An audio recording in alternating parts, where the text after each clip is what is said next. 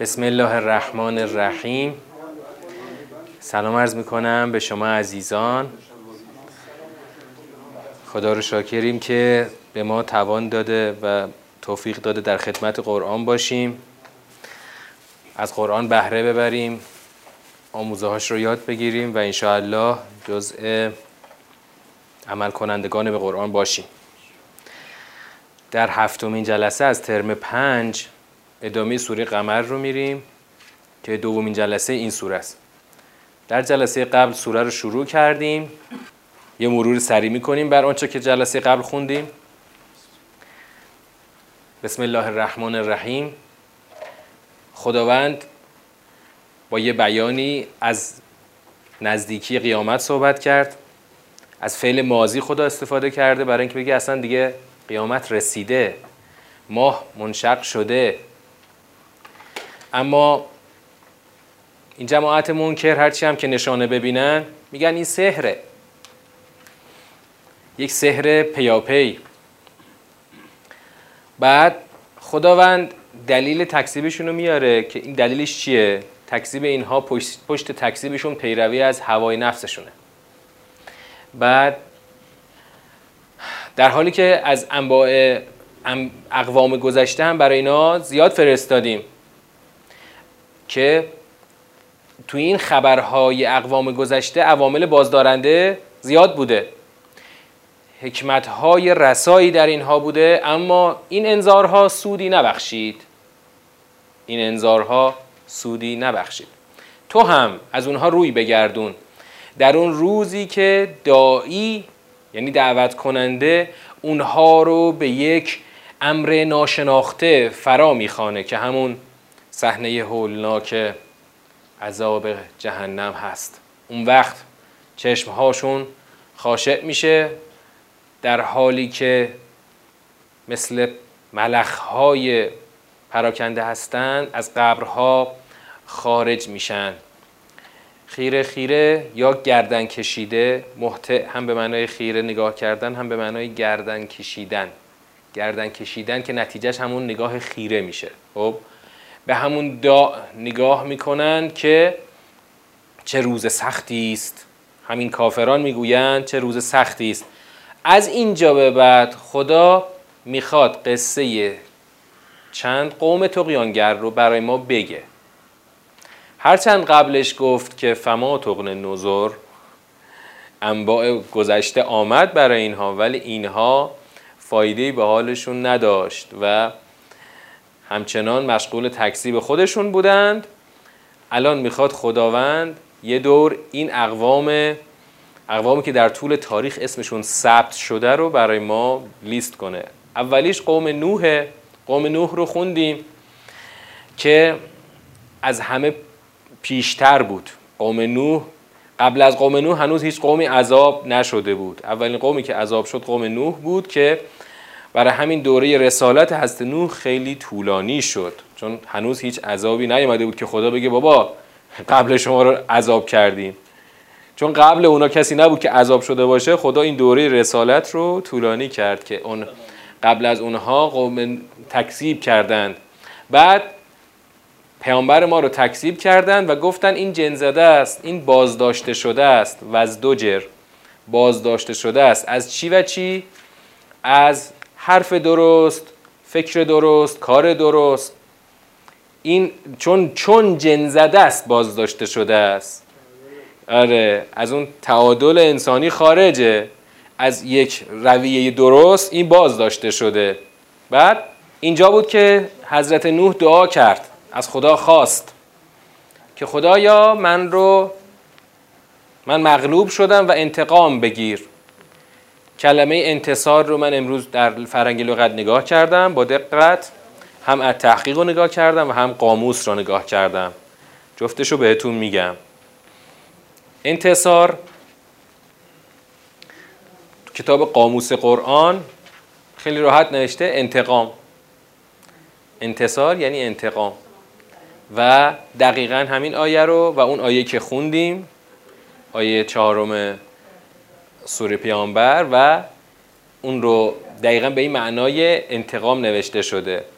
چند جای دیگه قرآن در سوره رحمان هم این رو خواهیم داشت که سوره بعدی میشه که شاید تو اون سوره رحمان دقیقا نگیم انتقام. پس حضرت نوح از خدا خواست که خدایا ما دیگه مغلوب شدیم پس تو خودت انتقام بگیر. خدا چیکار کرد؟ اون فی ففتحنا خودش یک حکایتی از اون شروع انتقام الهیه. خدا انتقام گرفت و چجوری؟ در آسمان باز کرد. با چی؟ با یه آب ریزان در آسمان خدا باز کرد. از زمین هم که چشمه ها رو جوشان این دوتا آب به هم رسید. بر چی؟ بر امری که قد قدر. بر امری که تقدیر شده بود مقدر شده بود. بعد که آب بالا اومد دیگه کشتی روی آب سوار شد و جاری شد و حملناه و علی الوزات الواح و دوسر این روی یه سری تخته و میخ ما این پیغمبرمون رو حمل کردیم. در پیش چشم ما این کشتی جریان داشت. جزاء لمن کان کفر. این جزایی بود یعنی پاداشی بود برای پیغمبری که بهش کفر ورزیده شده بود. بعد این رو به عنوان یک نشانه باقی گذاشتیم. لقد ترکناها آیتم فهل من مدکر آیا پندپذیری هست؟ ما که نشانه رو باقی گذاشتیم شماها باید پند رو بپذیرید. این آیه آیه بسیار مهمیه و همچنین آیه بعدش که در اون آیه ترجیع بند سوره در حکم ترجیع بند که فهل من مدکر پذیر هست یا نیست؟ ما دیگه هر چی لازم بوده برای پذیری گذاشتیم.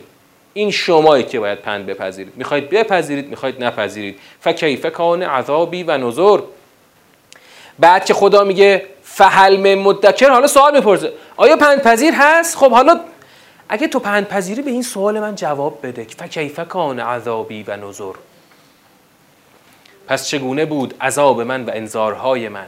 یعنی اگر تو الان پند رو پذیرفته باشی جواب این سوال چی میدی؟ باید بگی خدایا عذاب تو و انذارهای تو همش به حقه و دامن گردنکشان و تاقیان رو حتما خواهد گرفت. ما باید خودمون رو منطبق بکنیم. بشر امروز خودشو لزوم نمینه خودش رو منطبق بکنه با سیستم خدا. میگه من دوست دارم اینطوری زندگی کنم. خدا هم میگه که منطبق نمی‌کنی خودتو می‌خوای مش کافرانه پیش بگیری. مهم نیست آقا. عذاب من. انذارهای من مسیرش و سیستمش کاملا مشخصه. اولینش قوم نوح بود. حالا دونه دونه برات میگم. ولقد یسرنا القرآن للذکر فهل من مدکر. ما قرآن را آسان ساختیم. برای پند پذیری. آیا پند پذیری هست؟ هر کی گفت قرآن فهمیدنی نیست این آیه رو بزنید توی پیشونیش. آقا قرآن رو آسان کردیم برای پند پذیری. هر کی می‌خواد بپذیره هر کی نمی‌خواد نپذیره. آسان کردیم. یه نکته ظریفی تو دیگه هم توش هست. آسان کردیم برای مؤمنین یا برای همه انسان ها همه. آقا ما قرآن رو برای همه برای پندپذیری همه آسون کردیم. شما باید اهل پندپذیری باشید.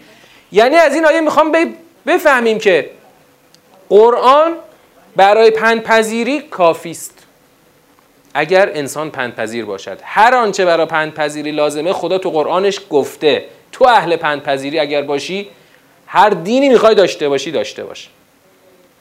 مهم اینه که اهل پندپذیری باشی. حالا اینم تو پرانتز می‌خوایم بگیم که بالاخره تمدن امروز بشر فضای پندپذیری رو ضعیف کرده.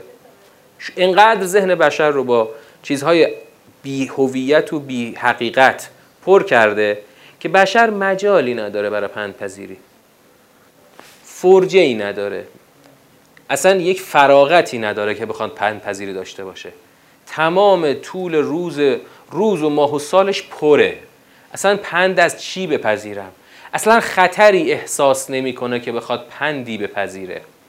فقط هر خطری رو در حوزه زندگی مادی خودش می‌خواد احساس بکنه نه اون برتر مثلا کرونا رو همه, همه احساس خطر می‌کردن.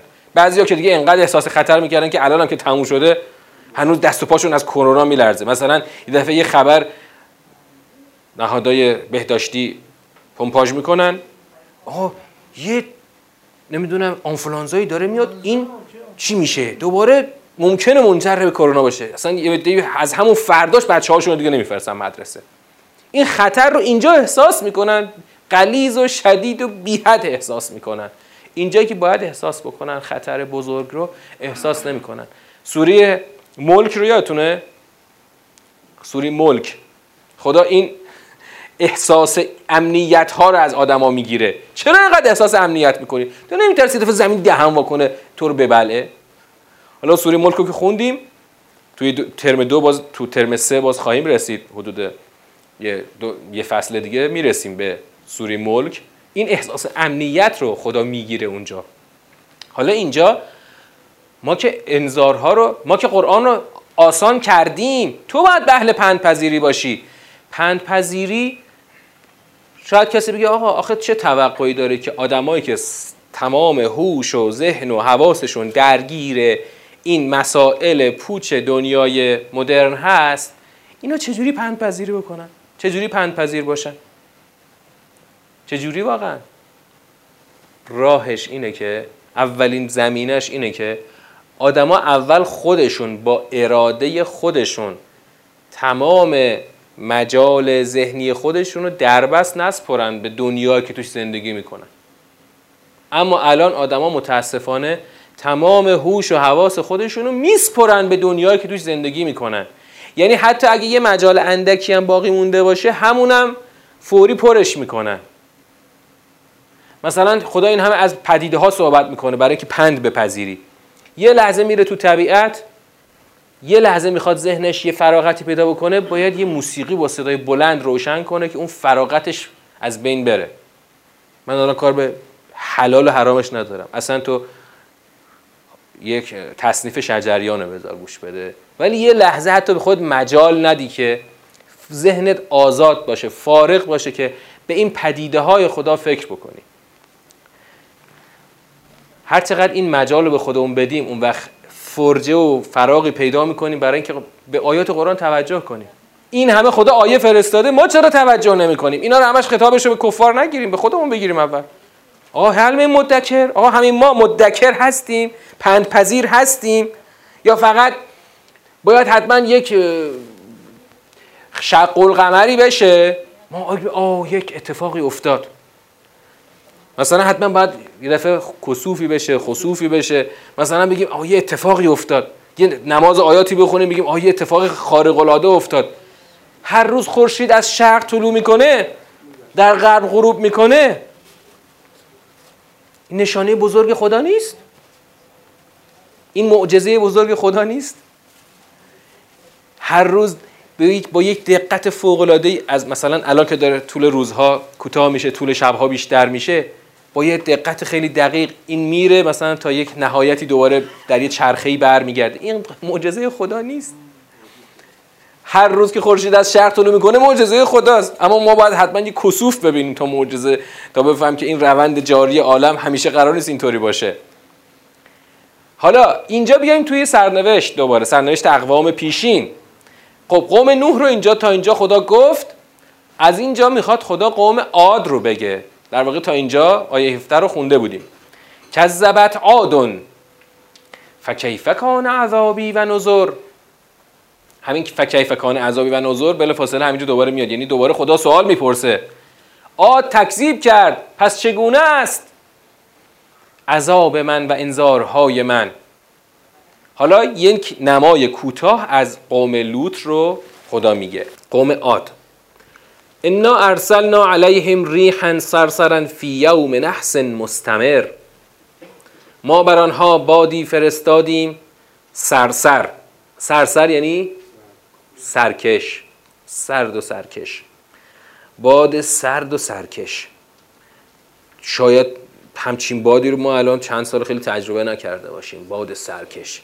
اونا که تو مناطق سرد زندگی می‌کنن مثلا مناطق مرتفع می‌تونن باد سرکش روی تصوری ازش داشته باشن.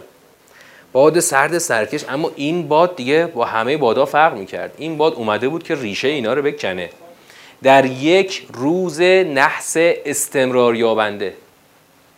فی یوم نحس مستمر. اون باد دیگه باد عذاب بود.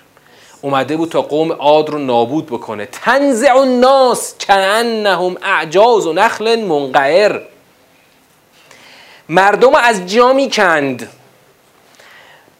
گوی تنه های نخل ریشهکن شده اند تنه نخل ریشهکن شده. مثلا باد انقدر سرکش بود که این آدما رو با همه وزنشون می‌تونست از جا بکنه.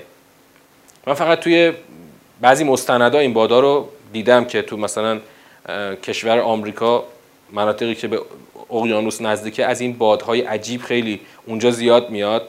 چون این ور اقیانوس اون ور اقیانوس جریان های خلاصه اقیانوسی به هم برخورد می‌کنن و یه دفعه باد درست می‌کنه مثلا 200 کیلومتر 300 کیلومتر در ساعت. آدم رو قشنگ می‌تونه از جا بلند کنه. اما این که الان اینجا واقعا خدا تشبیه می‌کنه مثل تنه نخل از جا کنده شده اینا رو از زمین می‌کند. تنه نخل خب سنگینه.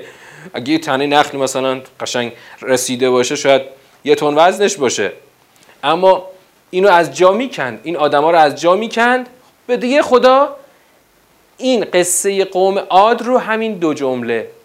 فکیف کان عذابی و نظر پس چگونه است عذابهای من و انذارهای من؟ دوباره ولقد یسرنا القرآن للذکر فهل من مدکر؟ ما قرآن را آسان کردیم برای پند پذیری. آیا متذکر شونده ای هست؟ بعد از عاد خدا میره سراغ سمود. نه. چی به چی تشبیه شده؟ دقیقا چی به چی مشبه؟ مشبه هم به و وجه شبه چیه؟ مشبه مردم قوم عاد. مشبه هم به نخل از جا کنده شده. نخل ریشکن شده. وجه شبه. اون ریشه منقعرش میشه وجه شبه. از جا کنده شده. الان که انهم اعجاز و نخل منقعر انهم اون منقعرش وجه شبه که درست می‌کنه خودشون به نخل تشبیه نشدن. خود این آدما به نخل ریشهکن شده تشبیه شدن. وجه شبه و اگه دقت بکنیم شما الان یه آدمی مثلا همین یه آدم معمولی. از جا کنده بشه در اثر یه باد تند باد. بعد این کسی بیاد بگه که انهم اعجاز و نخل منقعر. لازم نیست این آدم اندازه نخل باشه.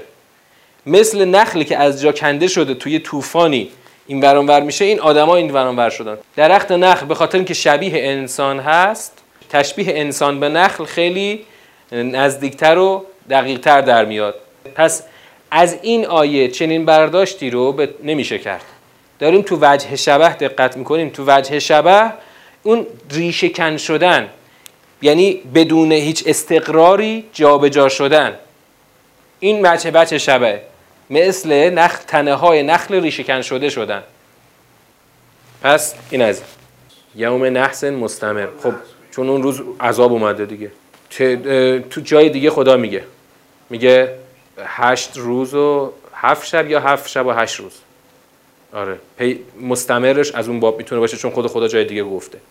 بعد الان مهم همینه که ببینیم که خب اینا بالاخره نابود شدن و ما باید از اینا پند بگیریم. یه قبری هم سر کوه تو اون کوه زبدانی بین دمشق و بیروت هست که قبر حابیله. اون قبرم خیلی بلنده. ولی من هنوز برام جا نیفتاده. این آیا واقعا اینقدی بودن نبودن؟ یک اکتشافی هم. حالا تو چیز هم تو خود عربستان هم رفتن یه کاوشی کردن برای سر به صلاح قوم عاد. اونا هم حالا چیزایی در می آوردن می‌گفتن این آدما مثلا بزرگ بودن. ولی خدا چون اشاره ای نکرده اگرم بودن خدا اشاره نکرده چرا؟ چون خدا می‌خواد از چیز از چیشون ما عبرت بگیریم. از اینکه با همه صلابت و بزرگی که داشتن ما مثل نخل ریشه شده از جاش کندیمشون ریشه کنشون کردیم. ما خدا میگه از ریشه کن شدنشون عبرت بگیر. و مثلا الان بعدیارم که می‌خواد بگه از این نابودی تقیانگرانه اینا عبرت بگیر. در اثر تقیانگری و کفر نابود شدن. نه بیشتر نمیشه. الان بشر امروز با قدرت هایی که برای خودش در اثر دانش و تکنولوژی درست کرده از همه اقوام گذشته قدرتمندتره. از همهشون.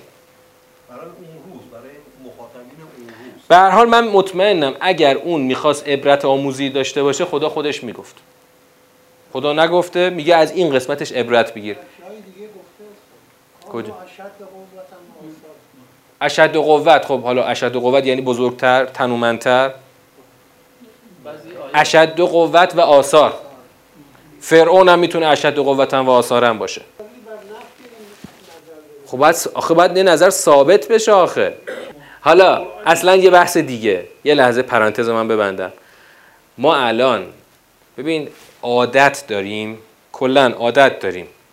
این رویه در جامعه مذهبی ما نهادینه است که یه کوچه می‌بینیم. این کوچه رو می‌خوایم حتما بریم تا اون ته خونه آخر خونه این کوچه بریم. خب؟ آقا شما این خیابون اصلی رو فعلا بریم جلو.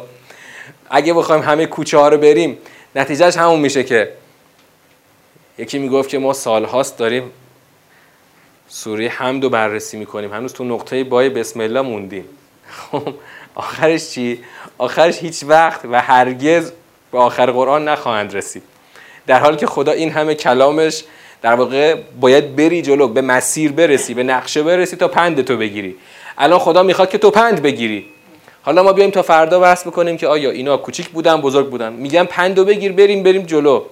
از اون رویه جاری نهادینش رو در جامعه مذهبی یه لحظه بیایم بیرون. ای بس ما یه وقت تو این کوچه ها بریم اینقدر وقت تلف کنیم و وقت اون تموم شه. اونقدر که نمی‌تونیم تو همه کوچه ها بریم که. حالا قوم سمود کذبت ثمود و به نظر سمود انذارها را تکذیب کرد. فقالو ابشر منا واحدا نتبعه؟ انا اذن لفی زلال و سور این جمله نقل قول از سمودیاست. یه سوالی رو با استهزا میپرسیدن. تکذیب کردن و اون فی فقالو چی رو نشون میده؟ اون جمله که حاوی تکذیب بود اینه. گفتن ابشرم منا واحدا نتبعه. علامت سوال. آیا بشری از خودمان را که یک نفر است تبعیت کنیم؟ یعنی انکارشون رو چی سواره؟ اولا بشره. یکی از خود ماست. یه نفرم که بیشتر نیست. یعنی در زعم اونها باید بشر نباشه فرشته باشه. بعد از ما نباشه از آسمون اومده باشه. یه نفرم نباشه یه لشکری اومده باشن. کجا اینا رو آوردین؟ ابشرم من واحدا نتبعه سه وجه رو در واقع اینا مورد انکار قرار دادن. یه بشری از خود ما تنهایی. چیکار خدا اینطوری دوست داره پیغمبرش از خود شما باشه که تا تا بتونید ازش الگو برداری بکنید. اینا حالا خودشون هم نتیجه گرفتن. که اگر ما از چنین بشری تک و تن یک انسان تکی از خودمون تبعیت بکنیم. اینا ازن لفی زلال و سعور همانا ما در این صورت در گمراهی و دیوانگی هستیم. چه نتیجه پوچی که پس چون ما نمی‌خواهیم در زلالت و دیوانگی باشیم پس از همچین بشری ما تبعیت نخواهیم کرد. ولی این جمله ای که در واقع کل تکذیب اینها رو در بر داره این باطله. یه سوال دیگه هم میپرسیدن. اولقی ذکر علیه من بیننا؟ بل هو کذابون اشر. نتیجه رو ببین. در واقع دقیقا ادامه همون و مشی منکرانه و مکذبانه. آیا از بین ما ذکر بر او القا شده؟ خب مشکلش چیه؟ آره از بین شما ذکر بر او القا شده. مشکلش چیه؟ این مشکل ببین تو بشر نهادینه است این مشکل ها. تو چه مثلا ویژگی داشتی که بخوای تو جلو بیفتی وحی به تو نازل بشه؟ حالا اینا میگن القا بشه. ها؟ تو چه چرا به ما القا نشده؟ اولقی از ذکر علیه من بیننا. مثلا این چه ویژگی داشته؟ یعنی حکمت خدا رو در انتخاب یک رسولی اصلا نمی‌بینن و از این موضوع دارن یک انکار درست می‌کنن. آ تو چه ویژگی خاصی داشتی؟ تو مثلا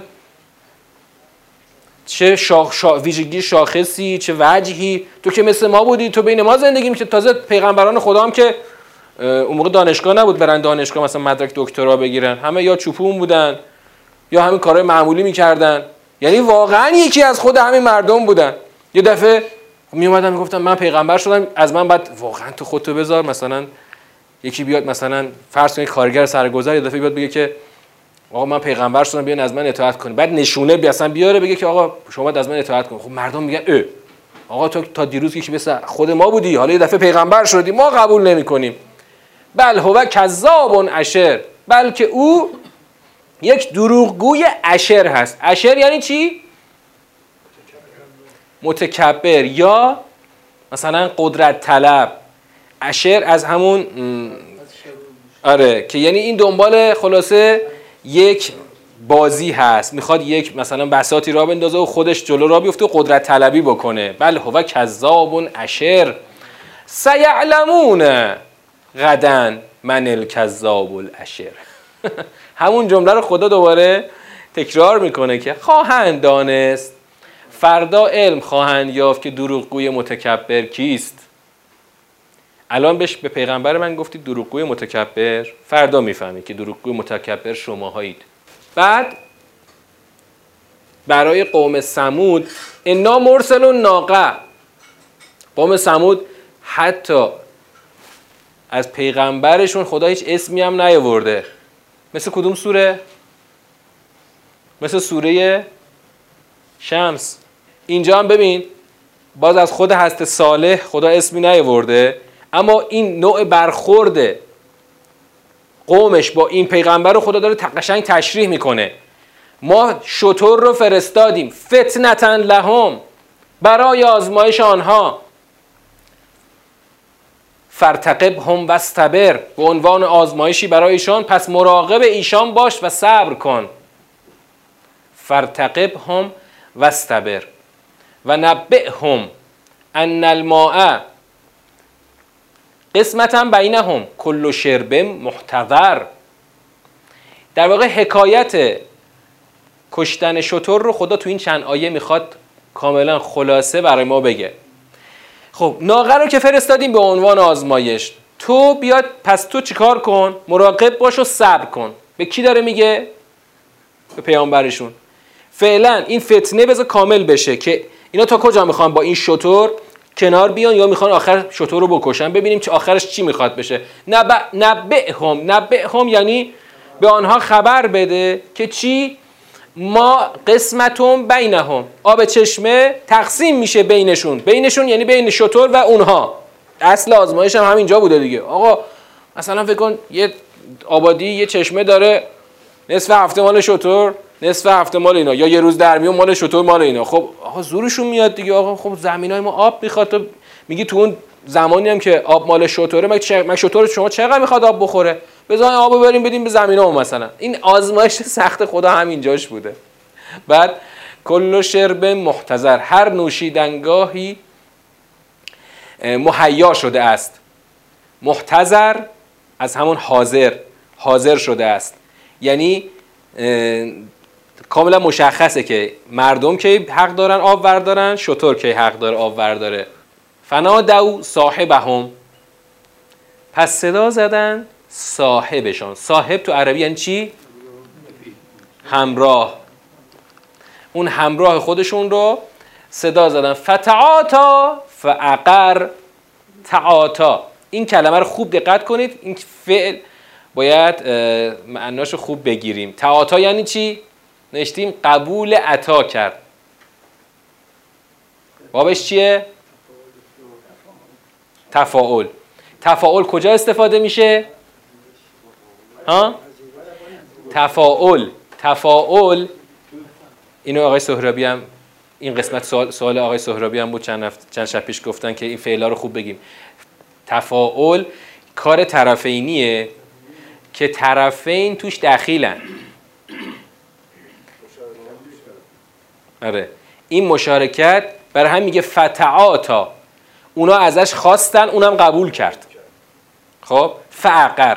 قبول اونا ازش صداش زدن که بیا برو تو از طرف ما شطور رو بکش اونم قبول کرد رفت شطور رو کشت. فکیف کان عذابی و نظر با کشتن شطور اینا ثابت کردن که در این فتنه شکست خوردن و الان که دیگه تکلیفشون یک سره بشه. فکیف کان عذابی و نظر پس چگونه است؟ عذابهای من و انذارهای من. انا ارسلنا علیهم صیحه واحده. خدا اینجا یک صیحه فا واحد فرستاد. ما بر آنها یک صیحه فرستادیم. فکانو که حشیم المحتضر. حشیم المحتضر. مانند چوب های خشک و شکسته حسار ساز شدن. حشیم یعنی چی؟ چوب خشک و خاشاکی که باش دیوار باغ درست می‌کنن حشیم المحتضر. محتضر یعنی همون حسار خب؟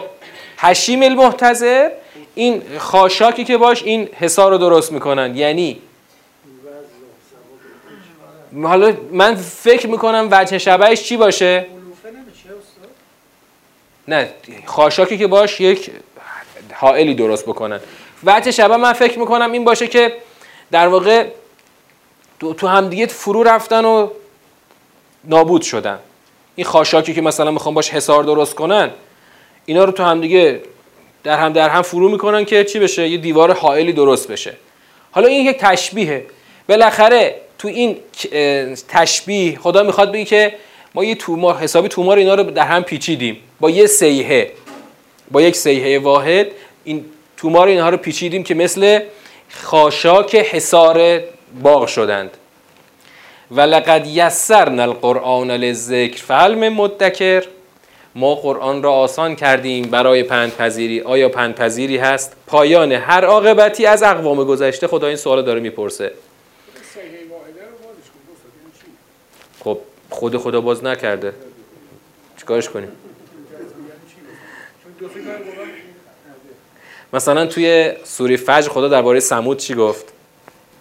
اصلا خدا درباره قوم سمود و عاد و فرعون یه جمله فقط گفت اونجا. علم تر کیف فعل ربک بعاد ارم ذات التي لم یخلق مثلها فی البلاد و سمود الذين جابوا الصخر بالواد و فرعون ذی الاوتاد الذين تقوا فی البلاد. فاکثر فیها الفساد فسب علیهم ربک صوت عذاب. اونجا فقط خدا یک کلمه گفت تازیانه عذاب رو سرشون فرود آورد. تو یه سوره های دیگه چون این آره این این قصه عاد و سمود و فرعون و لوط و اینا بارها در قرآن تکرار شده. خدا یه جاهایی مثلا یه جا یه مقدار تفصیلش رو بیشتر کرده یه جایی هم کمتر. اینجا کاملا همون با تفصیل کمی کاملا مختصر خدا گفته با یه سیحه نابودشون کردیم. یه تشبیه و یک عامل عذاب رو فقط گفته و خدا این قصه رو بر درباره اینا تموم کرده. کذبت قوم لوط به نظر حالا میاد خدا سراغ قوم لوط. قوم لوط هم چی؟ بارها قصهشون خدا گفته. اما اینجا باز خلاصه خدا میگه. قوم لوط انذارها رو که تکذیب کردن. انا ارسلنا علیهم حاسبا. طوفان شن فرستادیم. طوفان شن. الا آل لوط. البته قبلش به لوط و یارانش گفتیم که خارج بشید نجیناهم به سحر. ما آل لوط رو در یک سحرگاهی نجات دادیم. نعمتا من عندنا کذالک نجزی من شکر. به عنوان نعمتی از نزد ما ما این گونه جزا می دهیم کسی را که شکر کرد. خب؟ لقد انذرهم بدشتنا فتماروا بالنذر. خب الان خدا این تو این سه آیه می‌خواد خلاصه ای از اون مدل تقیان قوم لوط بگه. دقت کنید خدا چجوری میگه؟ لقد انذرهم بدشتنا. آنها رو انذار داد. کی؟ خود حضرت لوط قومش رو انذار داد. از چی انذار داد؟ نسبت به گرفتار ساختن ما. بچه کجا داشتیم؟ ان بچه ربک لشدید. انه هو یبدع و یعید و هو الغفور الودود. اینجا اون بدشتنا اونجا بچ رو چی معنا کردیم؟ بچ گرفتن شدید. لوط قوم خودش رو انذار داد از بدشتنا از اون گرفتار ساختن و گرفتن شدید خدا. فتمارو به نظار اما اینا چیکار کردن؟ تمارو مرا کردند. درباره این انذارها مرا کردند. سوری قبلی هم تماری رو داشتیم هم تتماری رو داشتیم. تماری معناش چی بود؟ تو همین سوره نجم قبلی مرا کردنی که اون منکران انجام می‌دادن. بعد تو سیاق دوم خدا به پیغمبرش گفت تو چرا تتماری می‌کنی؟ تو چرا قبول مراع می‌کنی؟ پس فتمارو به نظر یعنی این جماعت منکر قوم لوط اینا با داشتن مرا می‌کردن با حضرت لوط درباره این انذارها فتمارو به نظر ولقد اوه دیگه اینجا خیلی اوج انحراف و فساد این قوم لوط اینجاست. ولقد راودوه و انزیفه این چی؟ یعنی مهمون اومده انقدر اینا وقیح بودن می‌گفتن می‌رفتن به حضرت لوط می‌گفتن این مهمون اومده براتا اینا ردشون کن بیاد.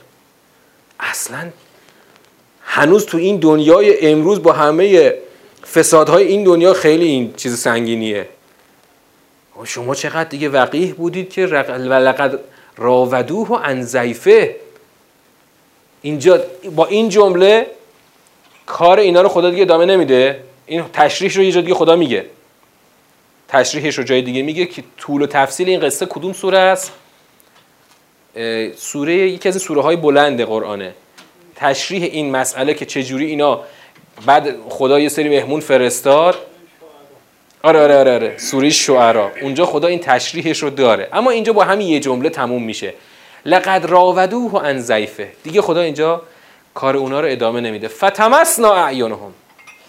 ما تمس کردیم. تمس با ته دستدار تمسنا اعینهم. این چیکار کردیم؟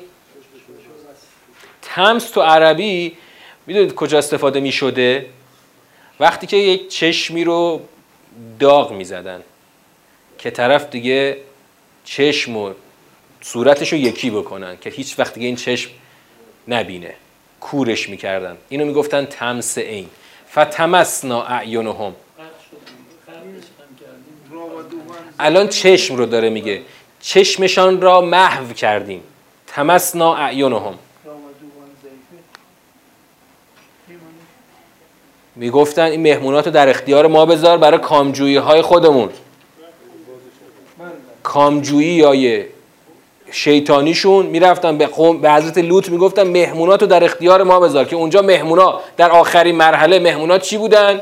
انسان نبودن فرشته بودن که گفتن نگران نباش ما دیگه معمور عذاب هستیم. فزوق و عذابی و نظر اینجا اسم هست لوط یه تشبیه داریم تو تاریخ انقلاب ازش. مثل این شهید شهید انقلاب شهید نوژه. اسمش گذاشتن رو پایگاه همدان. بعد رفتن تو اون پایگاه کودتا کردن شد کودتای نوژه. من شهید نوژه خودش شهید انقلاب بوده. ولی کودتای اون مثلا جریان کودتا چیا؟ به اسم این شهید ثبت شد. فتمسنا اعینهم فذوقوا عذابی و نظر چشماشون رو محو کردیم پس بچشید. عذابم را و انذارهایم را.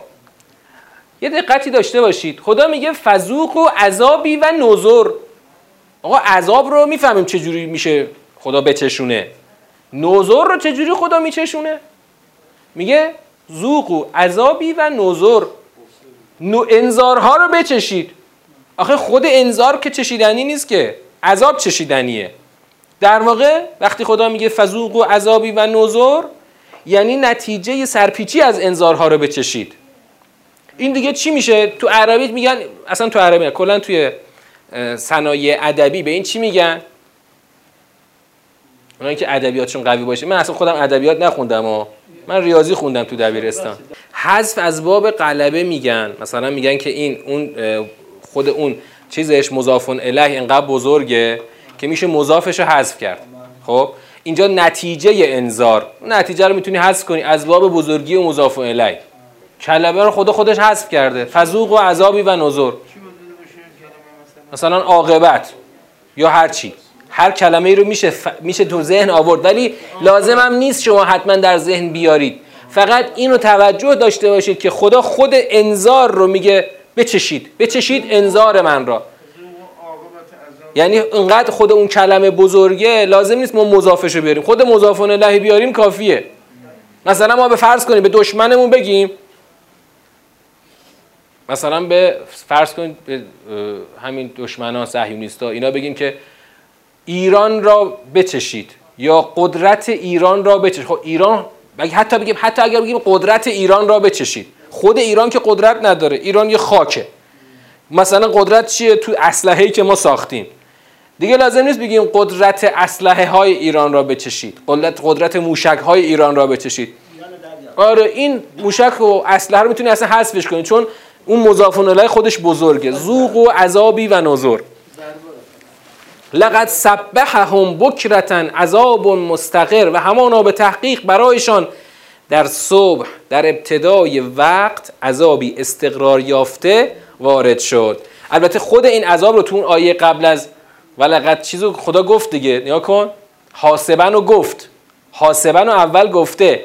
اما اینجا فقط میگه که چی؟ در یک صبحگاهی عذاب اومد و یک عذاب استقرار یافته اومد و همون سیحه آمد و اینا رو نابود کرد. فزوق و عذابی و نظر دوباره آیه تکرار میشه. همون فزوق و عذابی و نظر دوباره فزوق و عذابی و نظر عذاب من و انذارهایم را بچشید. دوباره ولقد یسرنا القرآن للذکر فهل من مدکر. اینجا در واقع آخر عاقبت قوم لوط خدا آیه رو دوباره میاره. قرآن را برای پندپذیری آسان کردیم. آیا پندپذیری هست؟ ولقد جاء آل فرعون النذر. از آل فرعون می‌خواد صحبت بکنه. به تحقیق انذارهای ما برای آل فرعون آمد. حالا چرا خدا گفته آل فرعون؟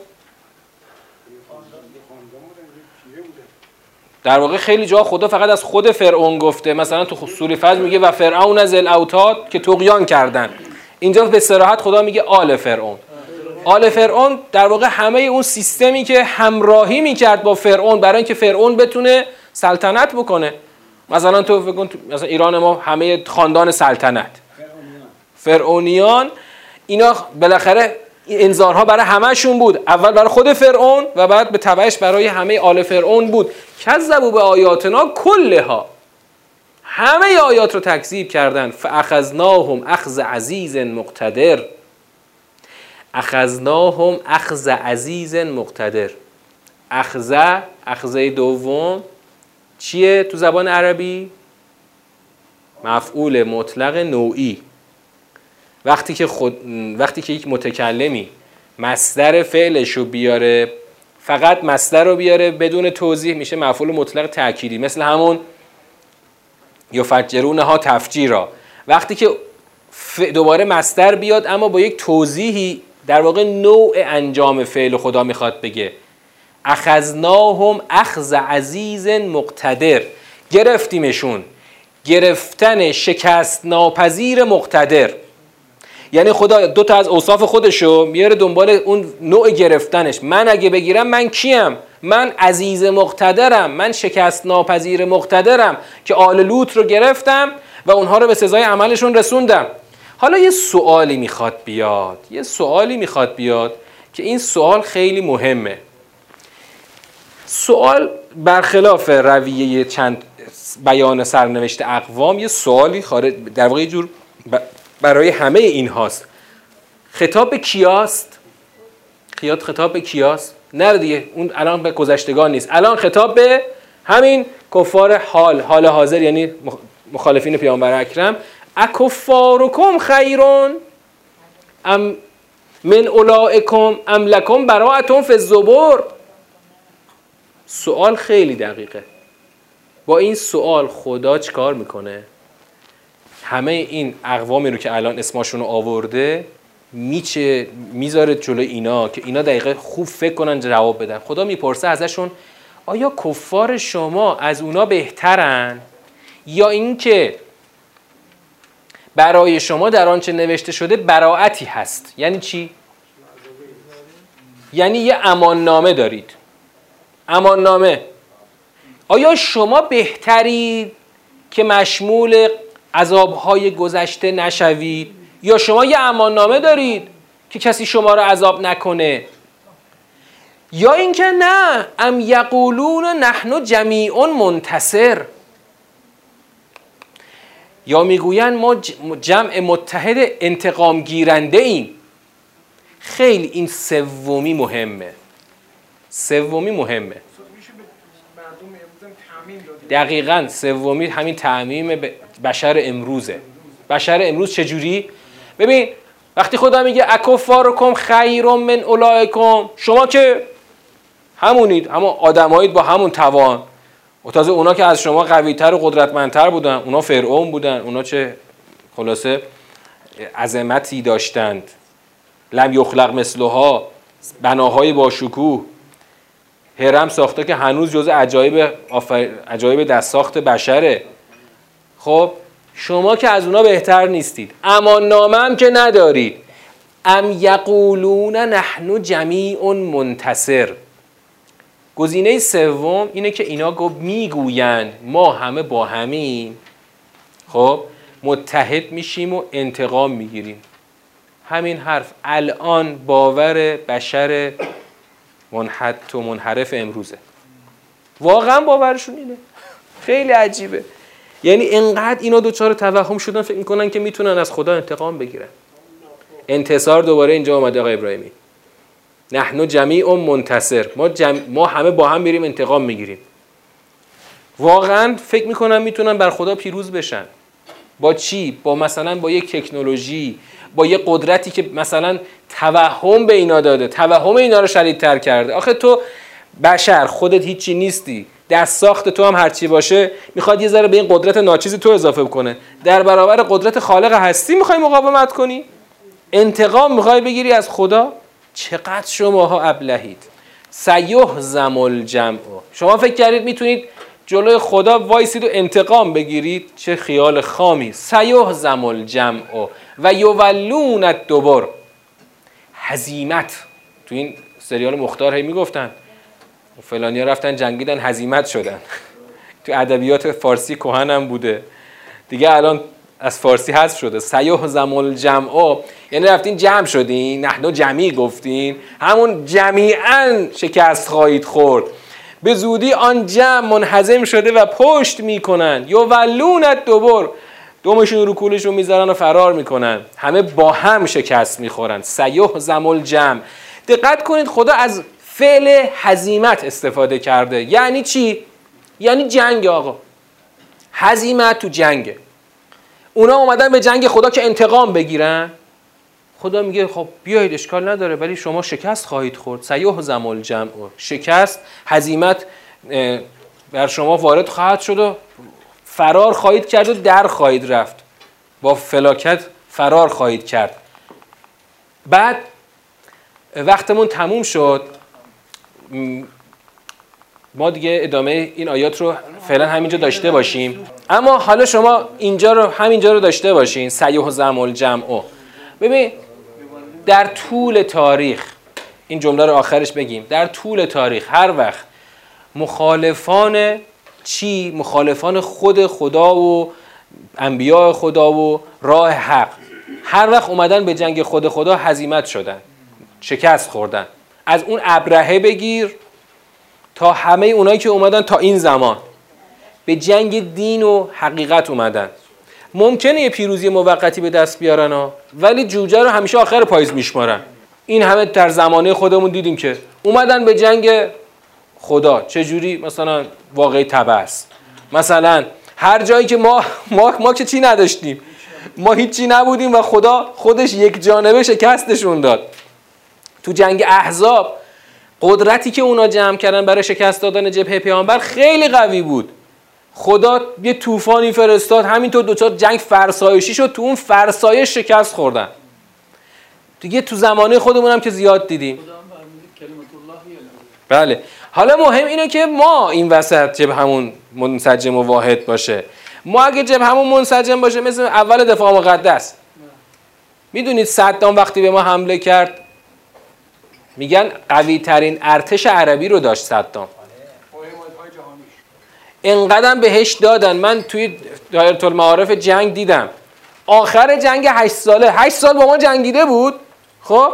ما دیگه تموم شده بود. تا کشیده بود. همه هواپیما داغون شده بود. هم تسلیحات از بین رفته بود. صدام آخر جنگ دو برابر اول جنگ تسلیحات داشت. دو برابر اول جنگ. با تسلیحات بروز. فکر کن اون وقت با این حال چرا پس ما آخرش هم نتونست کاری بکنه؟ آخر جنگ ما ضعیف شده بودیم. اون دو برابر اول جنگ تسلیحات داشت. بازم اونا نتونستن کاری بکنن. و السلام علیکم و رحمت الله و برکاته.